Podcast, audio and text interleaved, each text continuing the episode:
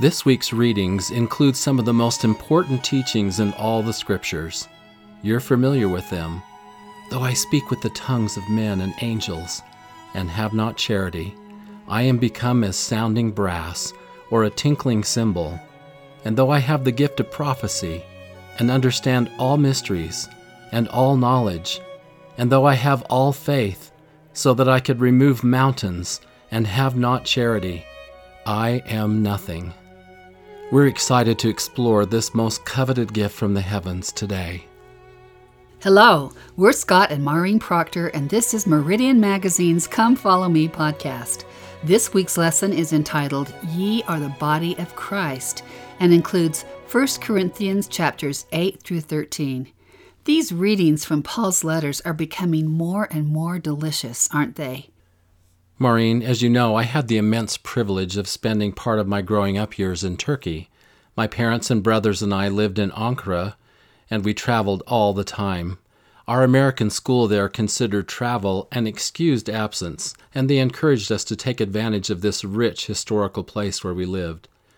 Ankara is practically in the heart of ancient Asia Minor, so our family took it upon ourselves to follow in the footsteps of Paul the Apostle we tried to visit every place significant to his life, teachings, and letters. The first time I visited Corinth, I was mostly mesmerized by the Corinth Canal. Though it was not ancient, eight different ancient leaders that we know of, starting in the 8th century BC, considered or even began work on a canal to cross cut the Isthmus of Greece. The modern canal was completed recently, in 1893 and connects, of course, the Gulf of Corinth on the west with the Aegean Sea on the east, and saved ships a treacherous 430 mile journey around the Peloponnese Peninsula. 11,000 ships each year pass through the canal. Again, all this points to the fact that Corinth was an extremely important trade center. It was a crossroads of numerous peoples and was a center of cultural and religious fervor. In Paul's day, the population of Corinth was no less than 50,000 citizens. That was a very large city for those times. Paul knew this, and his letters to the Corinthians weighed in on the problems and divisions that naturally arose in such a place. In fact, Paul's letter to the Corinthians, as in other letters, tries to invite and bring his listeners to come unto Christ, to be one with him and to be one with each other. And he carefully taught through a perfect analogy for a Greek mind the importance of the body of Christ, meaning the church of Christ, which is composed of many parts or members.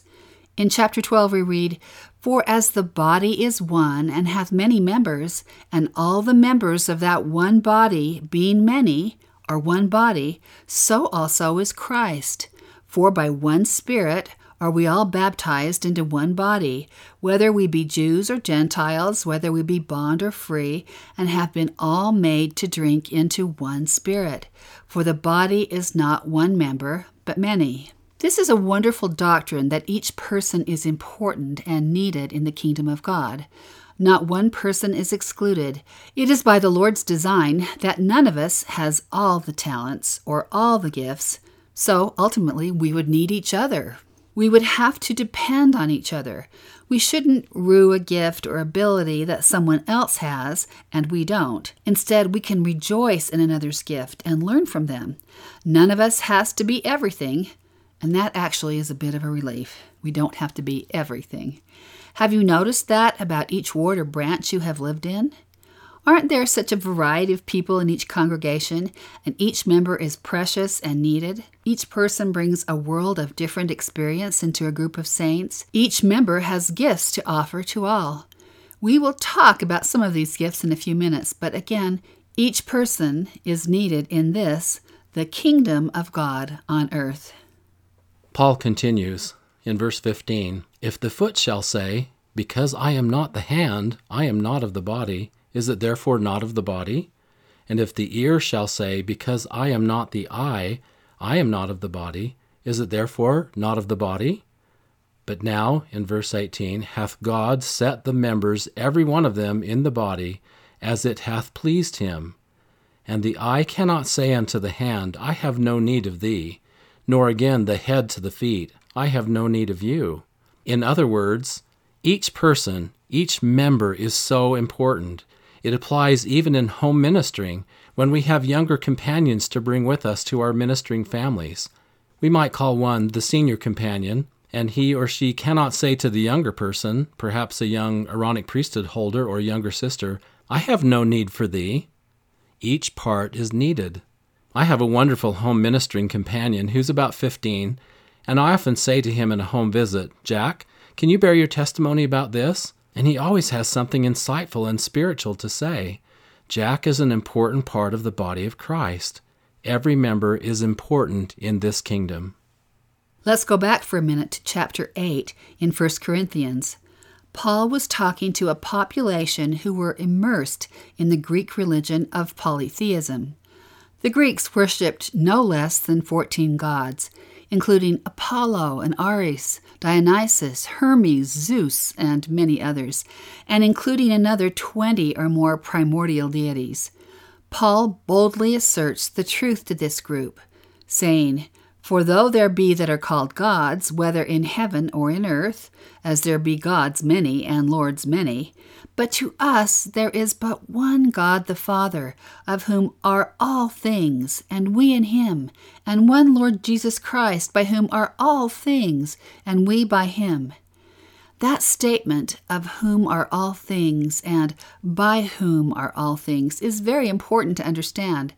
Though he is writing to the saints here, members of the Church of Jesus Christ, he is talking to those whose background is full of the tradition and understanding of those various gods, and each god in that old thinking was over various things, such as beauty, love, desire, and pleasure. And music, arts, knowledge, healing, plagues, prophecy, poetry, manly beauty, and archery. They had a goddess over reason, wisdom, intelligence, skill, peace, warfare, battle strategy, and handicrafts. And one over grain, agriculture, harvest, growth, and nourishment. The list goes on and on. Can you see why Paul had to bring them unto the firm and true thinking of God the Eternal Father and his beloved Son, Jesus Christ, and that of them and by them are all things. Aren't you so happy that we worship the one true God and His Holy Son, Jesus Christ? It reminds us in our dispensation of these powerful verses in Doctrine and Covenants, section 76. And now, after the many testimonies which have been given of Him, this is the testimony last of all which we give of Him, that He lives. For we saw Him, even on the right hand of God, and we heard the voice bearing record that he is the only begotten of the Father, that by him and through him and of him, there's that same language again, the worlds are and were created, and the inhabitants thereof are begotten sons and daughters unto God. And Paul taught in this same letter, Scott, as a personal witness of the Savior in 1 Corinthians chapter 9, Have I not seen Jesus Christ? And then in chapter 10, Paul identifies without question that this same Jesus Christ, whom he saw and is a special witness of, is the very God of the Old Testament. Paul says, Moreover, I would not that ye should be ignorant how that all our fathers were under the cloud, and all passed through the sea, and were all baptized unto Moses in the cloud and in the sea and all did eat the same spiritual meat, and did all drink the same spiritual drink, for they drank of that spiritual rock that followed them, and that rock was Christ.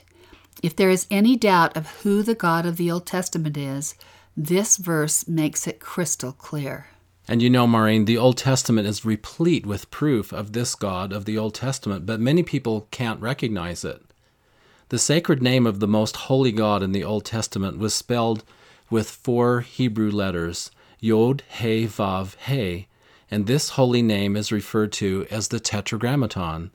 Some newer translations, including the Divine Name King James Bible, which was translated in 2011, translates this as Jehovah. Some Jews pronounce it Yahweh, but the King James translators in 1609 decided to translate it with the English word Lord, spelled with capital L and small caps O R D. So, Lord. This name appears in the Old Testament 6,973 times. This is the God of the Old Testament. This is Jesus Christ. Paul knew this, and he made it very clear to his converts who this God was in ancient times, and that he came to earth in a mortal body, he wrought the atonement, the eternal atoning sacrifice, and that he died on the cross and was resurrected in a glorified and perfected body, and that he, Paul, had seen him. This is Paul's witness to the world. And you know, I think when people see a big difference between the God of the Old Testament and Jesus in the New Testament, they don't sometimes really understand that this is the same God, and all of his expressions are expressions of love. And that powerful and personal witness of Paul would go with him from his conversion on the road to Damascus to his beheading in Rome. I think we need to touch on one powerful promise in chapter 10 of 1 Corinthians. First of all, I want to give my personal witness that the promises of the Lord are sure, they can be trusted. And this promise in verse 13 is no exception. There hath no temptation taken you, but such as is common to man. But God is faithful, who will not suffer you to be tempted above that ye are able but will with the temptation also make a way to escape, that ye may be able to bear it. You remember that scripture? That's scripture mastery from back to seminary days. I have a very personal story to share why this scripture means so much to me. I was living in Turkey and going to an American school on an Air Force base there just outside Ankara. I was a junior in high school, and so I was in those early stages of dating and getting to know girls. I had been dating one particular girl who was very beautiful, and we were getting along great. We had been on a long date one evening, and we came in our taxi to her apartment building, which was about three or four blocks away from mine. We stood outside her apartment for quite some time talking and just enjoying each other. It was late, we were tired. We began to kiss, and I remember as a 17 year old thinking this was the most amazing feeling I had ever experienced. I was quite unfamiliar with what was happening. I felt darkness begin to gather around me, and then I heard a voice say, Just go for it. No one is watching. I felt a cloud of darkness thrown over us. At that moment of possible falling, I saw above me, in my mind's eye, 1 Corinthians 10:13 being typed out in the sky. There hath no temptation taken you, but such as is common to man. But God is faithful, who will not suffer you to be tempted above that ye are able, but will with the temptation also make a way to escape, that you may be able to bear it. I felt light begin to gather around me, and the Spirit said to me, This is your escape. I immediately obeyed, and I pushed away from the nearly overwhelming temptation. I have been forever grateful for that scripture and for the fulfillment of that promise that the Lord was faithful and would not allow me to be tempted above that which I was able to bear, but did indeed, as promised, provide an escape for me. I walked right home, and my angel mother was up waiting for me. We were best friends, so I sat down on the side of the bed, and I told her the whole story of what had happened and how that scripture came to me. My mom looked at me with tears in her eyes and said, Oh, Scott, I'm so proud of you.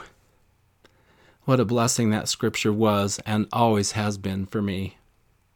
What the scripture says is that no temptation is greater than we are with the Lord's help. There is always escape. We don't have to be victims to temptation. It's not bigger than we are. We can't get away with saying that that's just the way I am, I can't help it. We have choice. The Lord says, with Him you can escape that bondage. The world tells us again and again that that isn't true. Now, concerning spiritual gifts in chapters 12 and 13, Paul touches lightly on some of the spiritual gifts available to us. Please know that this is a very short list. Spiritual gifts number in the hundreds, perhaps thousands. In fact, I'm sure more than we even can imagine. And each person is certainly given gifts, some are given many. And please note that they are called gifts. That means something that is given from one, that is God, to us. They truly are gifts, and we can pray for and covet them, meaning yearn for, work towards, pray for, seek, and desire these gifts. The Lord wants us to. I have to say, that's an important idea to me because sometimes it feels selfish if I'm praying for gifts or if I'm praying for more spiritual gifts. But the Lord says, do that because He knows that that is the way we can, in turn, influence the world and bless more people. He invites us to these gifts, in fact. Oh, He does. He really does. And when the Lord issues an invitation, He's very serious about it and He's very generous. You wouldn't want to turn down an invitation offered by the Lord. No. So Paul says, No man can say that Jesus is the Lord but by the Holy Ghost. So the sure witness of the Savior, even to know by the Holy Ghost that Jesus is the Christ, is a spiritual gift. Many have been given this gift and share it often, not only on fast Sundays, but to their families, friends, and associates. Don't underestimate this amazing spiritual gift. Look in verse 8 of chapter 12.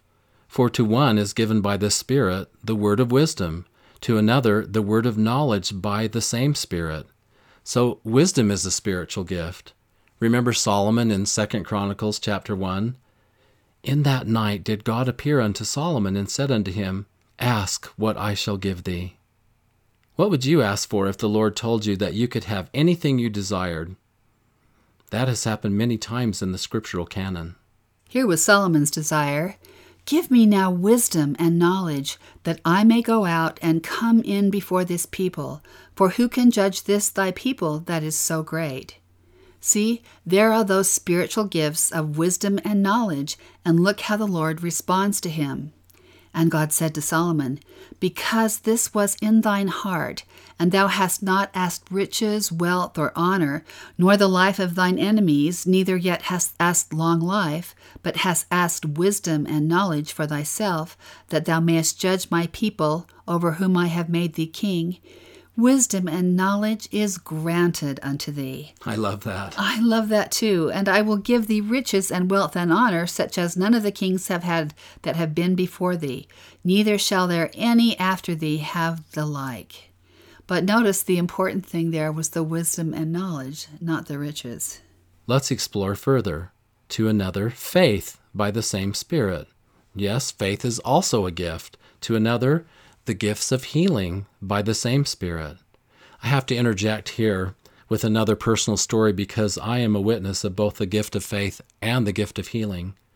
We were living in Northern Virginia in the greater Washington, D.C. metro, and just before the press open house of the Nauvoo Temple, I was bitten on my calf by a brown recluse spider. I know you remember this, Maureen. At first, I didn't know what was happening. I was just starting to feel sick. And then we discovered the bite. Oh, Scott, I remember this so well. The bite on your leg grew bigger and bigger and bigger each day, leaving behind dead flesh. It was necrotic. And I remember the doctor looking you over and she said, Can you excuse me for a minute? And she went in the other room and came back about 10 minutes later. And you said, Were you Googling this? She said, Yes, I've never seen this before. It's definitely a brown recluse, and there's really nothing I can do for you except give you some antibiotics. Draw a red line around the affected area with a sharpie and watch the red swelling and necrotic tissue closely to see if it grows. And it was. It was like a bullseye that was growing bigger and bigger on the back of your leg. We had just another day or so before we were leaving for Nauvoo, and I did not want to miss this event for anything. But I started getting extremely sick. My temperature went up past 104, and I started having a combination of chills and this high fever. I got very nauseous. I was feeling absolutely worse by the minute, and the affected area was growing worse fast. I got severe shakes. A deep sore started forming at the bite site, and the skin started turning purple. Even some of the edges were turning black, a sign of necrosis. I have never felt so sick in my life. I called my home teacher, they were called that back in those days, and told him I'd been bitten by a brown recluse and I needed his faith and a priesthood blessing. This man, Clint Todd, had been our home teacher for many years, and he knew me and our family extremely well. He came right over and saw me in this terrible condition. I said, Clint, I need a blessing right now. We have to go to Nauvoo to cover this for Meridian, and I have the faith to be healed, and I know that you can exercise your faith as well to bring this about. And of course, I knew Maureen would exercise her faith. We proceeded with the blessing. I don't remember all that he said, but I do remember this. At one point in the blessing, he commanded the poison and the effects of the poison to stop right then and to go back. I felt a feeling course through my whole body that was like electricity. He told me I would be able to leave the next day for Nauvoo and that there would be no long term damage. My fever broke. The pain began to subside immediately. The nausea stopped. The next day, I looked at my Sharpie lines around the affected area, which had gotten as big as my entire calf, and the redness and purple had retreated at least a half an inch. I had been healed. And frankly, Maureen, I can't even remember whether this bite was on my right or my left calf. I don't even have a remnant of a scar. That was the gift of faith and the gift of healing, and we had all witnessed a miracle. Let's go back to Paul's talking about spiritual gifts. In verse 10 of chapter 12, he says, To another, the working of miracles. Haven't we all seen miracles in our lives at some time or other? To another, prophecy. To another, discerning of spirits. To another, diverse kinds of tongues. To another, the interpretation of tongues. Remember, Paul is giving us the short list of spiritual gifts, and we have seen all of these in our lifetime within the kingdom of God. Missionaries throughout the world experience the gift of tongues and the interpretation of tongues in their sacred labors. In fact, we joke that the only two groups who can learn Finnish are babies who are born in Finland and missionaries for the church who learn it. It's such a difficult language, nobody else seems to master it well. I have to say, Maureen, I was blessed to see this in my own mission. I was serving in Germany, and then I was called out of my mission to serve in the Swiss temple in Zollikofen for three months. When I arrived at the temple, the sessions that week were all in Danish, if I remember correctly. As a young missionary, I thought we were just supposed to learn the language of that week and start doing all our temple duties in that language. So I learned Danish enough to do my various assignments in Danish. The next week was in Italian. I learned all my duties in Italian. The next week it was in Dutch. You see the pattern. Before a short time, I was doing all my temple duties in seven languages, and to the point where people thought that I was a native of their country. One day, Sister Fetzer, the temple matron, pulled me aside and said, I hope you know, Elder Proctor, that you've been blessed with the gift of tongues. I said, No, I did not know that. I just thought we were supposed to learn each language so that we could do our duties for the week in that language. That was a gift and I then knew it. And it was wonderful. It was amazing. I think it's interesting that sometimes we are given gifts and we do not recognize that they are gifts of the Spirit and they are gifts from God. We think they're just natural, that everybody can do those things and don't recognize how important they are. And when we don't recognize, we're not grateful to the source. So it's really wonderful to say, this is a gift of the Spirit and it came from the Lord. And of course, in the last chapter of the Book of Mormon, the prophet Moroni also talks about spiritual gifts, and he adds, among others, a wonderful one in verse 14. And again, to another, the beholding of angels and ministering spirits. That's an amazing gift, almost as if the veil is quite thin for these people who have this. In our experiences and travels, we have met a number of people who not only have, but also exercise this spiritual gift. Obviously, Joseph Smith had this gift. Parley Pratt had this gift. Wilford Woodruff and Heber Kimball had this gift. Many in our time have this gift, and it is to be used for the benefit of all. Paul then teaches a most powerful thing at the end of chapter 12 in 1 Corinthians. He says, Covet earnestly the best gifts. That means it's not only all right, but essential to ask for and seek after spiritual gifts that we can use them to bless others and to help to lift and build the kingdom of God. Then he says, Yet shew I unto you a more excellent way. And we move into chapter 13 with those lines that we know so well and that we talked about at the beginning. Though I speak with the tongues of men and of angels, and have not charity, I am become as sounding brass or a tinkling cymbal. And though I have the gift of prophecy and understand all mysteries, and all knowledge, and though I have all faith, so that I could remove mountains, and have not charity, I am nothing. And though I bestow all my goods to feed the poor, and though I give my body to be burned, and have not charity, it profiteth me nothing. So, after a review of all these wonderful gifts Paul refers to, and an admonition to seek after the best of these gifts, he puts them all in their place and invites us to become like Jesus Christ, the epitome and archetype and perfect example of charity. In fact, charity is the pure love of Christ. And how important it is for us to know that that is number one because it helps us prioritize what we seek in our lives. Paul teaches charity suffereth long. You're familiar with these. And is kind. Charity envieth not. Charity vaunteth not itself, is not puffed up, doth not behave itself unseemly, seeketh not her own, is not easily provoked, thinketh no evil. Charity rejoiceth not in iniquity, but rejoiceth in the truth, beareth all things, believeth all things, hopeth all things, endureth all things. Then he says, even as Mormon would teach, charity never faileth. And I love what Mormon adds at the end of his teachings on charity in Moroni chapter 7.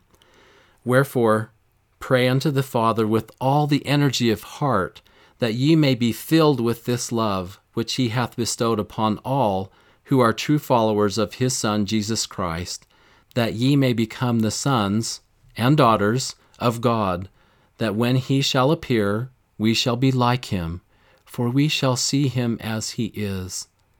The invitation is for us to pray with all the energy of heart that we can be filled with charity. Is that part of our daily prayers and the prayers we offer when we fast?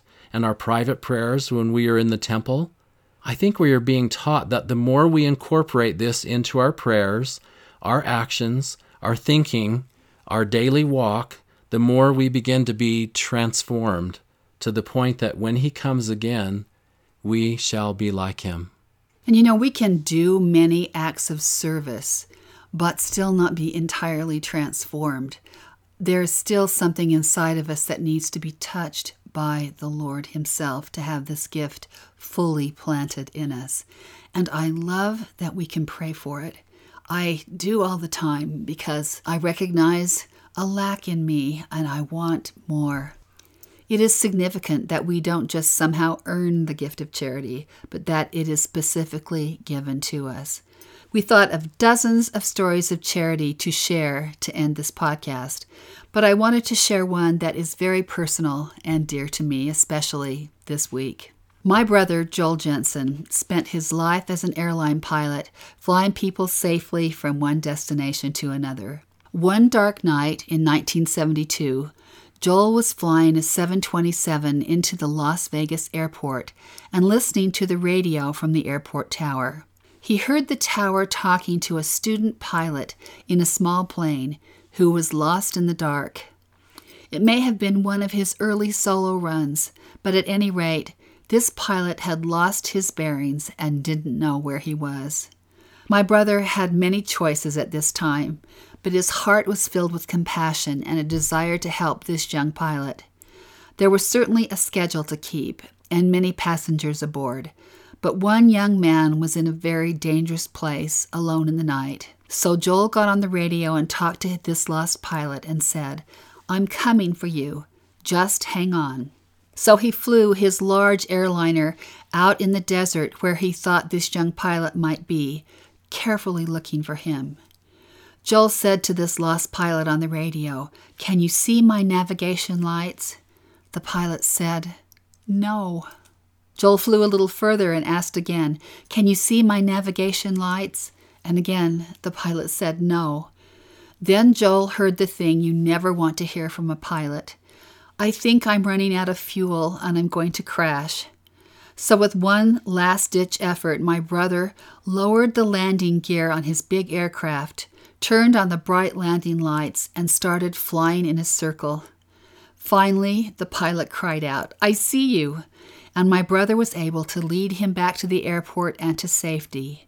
Not only had he been running out of fuel in his disorientation, but he had been flying into a box canyon and would surely have been killed. My brother Joel died in 2011, and last week his wife Carol died. She had been a widow without her sweetheart for many years. At the funeral, their son Jeff reminded us of the story of the lost pilot and said something that struck me deeply. He said that after his father Joel had died, his mother Carol had become a lost pilot. Her grief was so consuming she could hardly go on. Worried, Jeff came and stayed with her for a few months in her home. She hardly spoke, the words swallowed in pain. He could hear her crying in her sleep in the night, and he said, I knew it was finally time to go home when my mother quit crying in the night. We are happy that Carol and Joel are back together again. But all these years, I've known the story of the lost pilot. And never had I thought that there are lost pilots all around us, and every one of us has a chance to be a rescuer by shining a bright light in the darkness. A lost pilot may be someone who is having a hard time, or needing a friend, or dealing with heartrending news, or struggling with health issues or anxiety. There are thousands of ways to become a lost pilot on the brink of running out of gas and traveling in the dark. Sometimes to shine a bright light, as my brother did with his airliner, this may take you out of your way. It may be inconvenient or take you out of your comfort zone. I have often wondered what permission Joel had to get to take an airliner out of its path and what it meant to the passengers who were also a part of that rescue. I'm sure it wasn't easy, but think what it means to be a light to someone when they really need it, and to increase your light when they are still in the dark. We are all lost pilots sometimes, and while this story of rescue has always moved me, I never thought before about how we all can perform the same kind of rescue today. I love that story so much. Thanks for joining us this week. We've loved being with you. You know that we barely scratched the surface of the teachings in these chapters, and we hope you are enjoying and taking advantage of your home centered, church supported approach to the Come Follow Me lessons. Special thanks again to our friend Paul Cardall, who generously lets us use the lovely music that opens and closes the podcast. Next week's lesson is God is not the author of confusion, but of peace, and includes 1 Corinthians chapters 14 through 16. See you then.